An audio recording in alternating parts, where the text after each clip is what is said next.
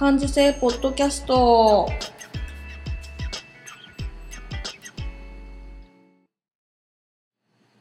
子供の頃から感受性が豊かだと言われ続けて大人になったデザイナーまゆが日々気になったことを感受性豊かにお届けする感受性ポッドキャストです。今日も遠くの友達にカセットで声を送るような気軽な気持ちでスタートします。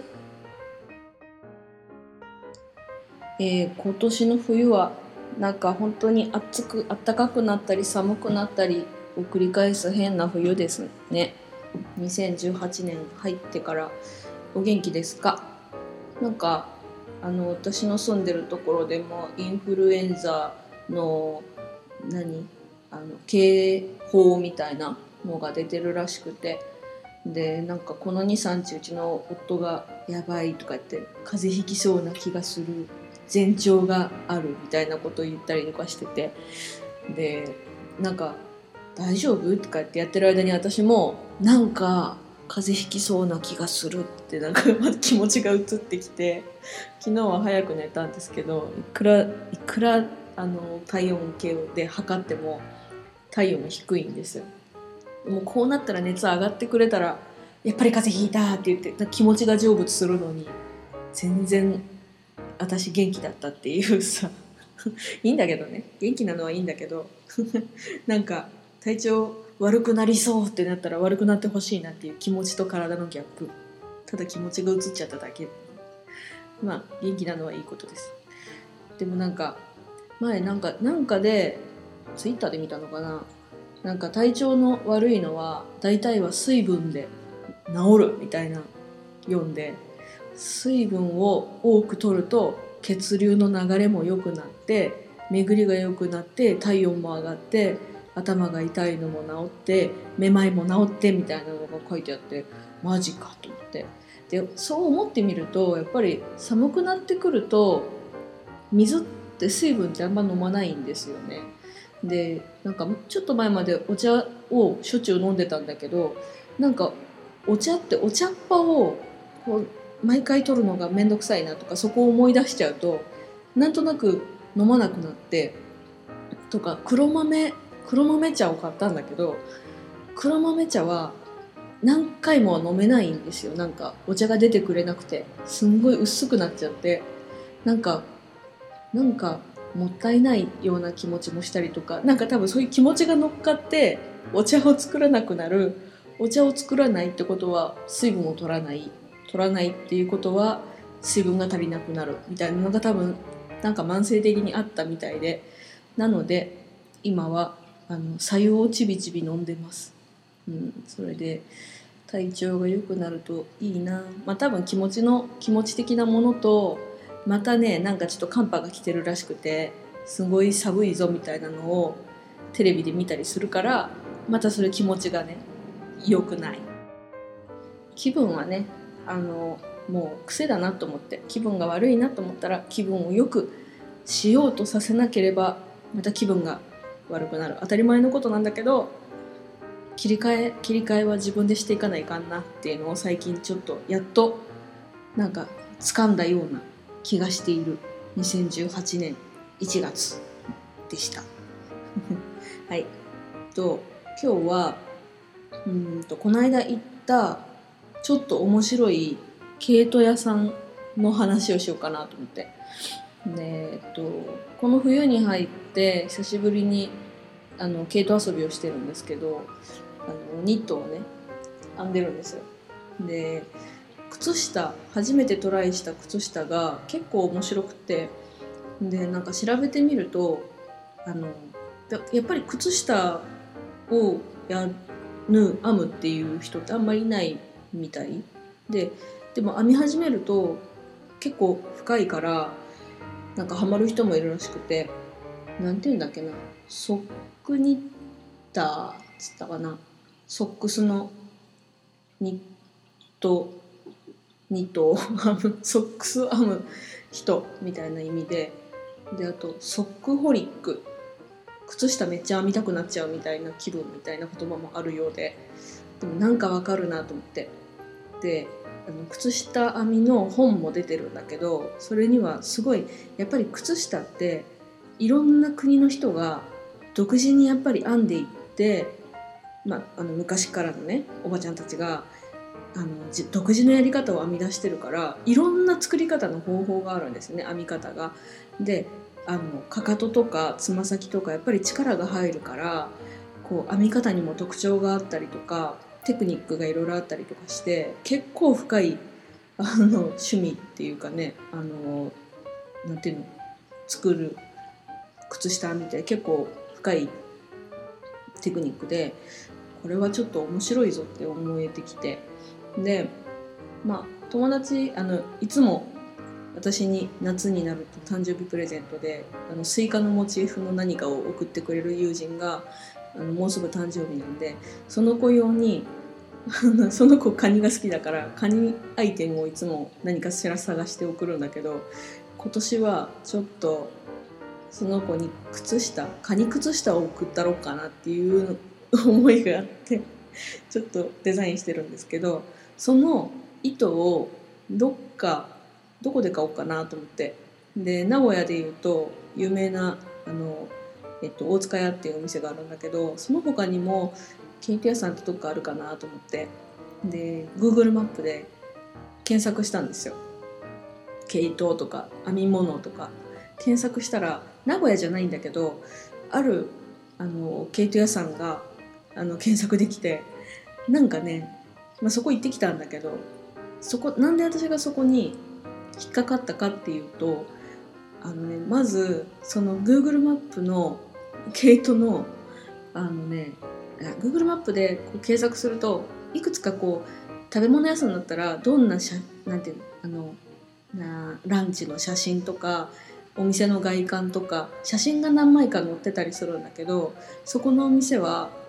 お店の写真とおじさんの顔が写っててそれもおじさんの顔の顔半分の顔を4分の1にした時の4分の4等分した時の顔のなんか上半分みたいな写真すんごい中途半端な写真が載っててなんだこれと思ってまずそこで何これってまず思って。ちょっと怖いじゃない？そんなそんなおじさんがいるかもしれん店ってちょっと怖いなってまず思ったんだけど。でウェブサイトが載っててでそのウェブサイトをまず見てみたんですよ。そしたらねあの普通ホームページってなんかこうホームページっていうイメージがあるじゃないですか。こうなんかトップ画面があってとか「こんにちは私たちのお店はこういう風です」みたいなキャッチコピーがあってで商品が並んでたりなんか店員さんの写真が載ってたりみたいなのがあるのがホームページだって思うんだけどそのお店のホームページは もうね文字が羅列してあってなんか箇条書きであの 一応なんか「こんにちはなんとか屋さんです」みたいなな文字で書いてあるんだけどなんかで行き先みたいなこう店の住所みたいなの書いてあったりとかでなんかなんかとにかく文字が羅列してある文字だけなのほぼ。9割文字で。何これと思って。でうんどういう店なんだろうってなんか まずなんか興味が出てでしかもあの通信販売やってますって書いてあるのね。だけどあのネット通販で稼いでやろうとは全く思ってないので連絡は遅いですし手際が悪かったりすることがあるかもしれません。また売り切れの商品やすでに廃盤の商品も基本的に削除しません。そのところご了承いただいて不手際不手際や人間臭さを味わいながらご注文お問い合わせくださいって書いてあって 何それと思って。そんなこと言う？っていうなんかこう私の中の罰が全部入ったホームページだったからなどういう正直で何ち面白いのって思っちゃってまあ面白い半分ちょっと怖い半分あのアウトデラックスで言うともうアウトの世界のホームページだったからこれはちょっと行ってみようかなと思って。でうちからちょっと距離があるし初めて行くところだからちょっと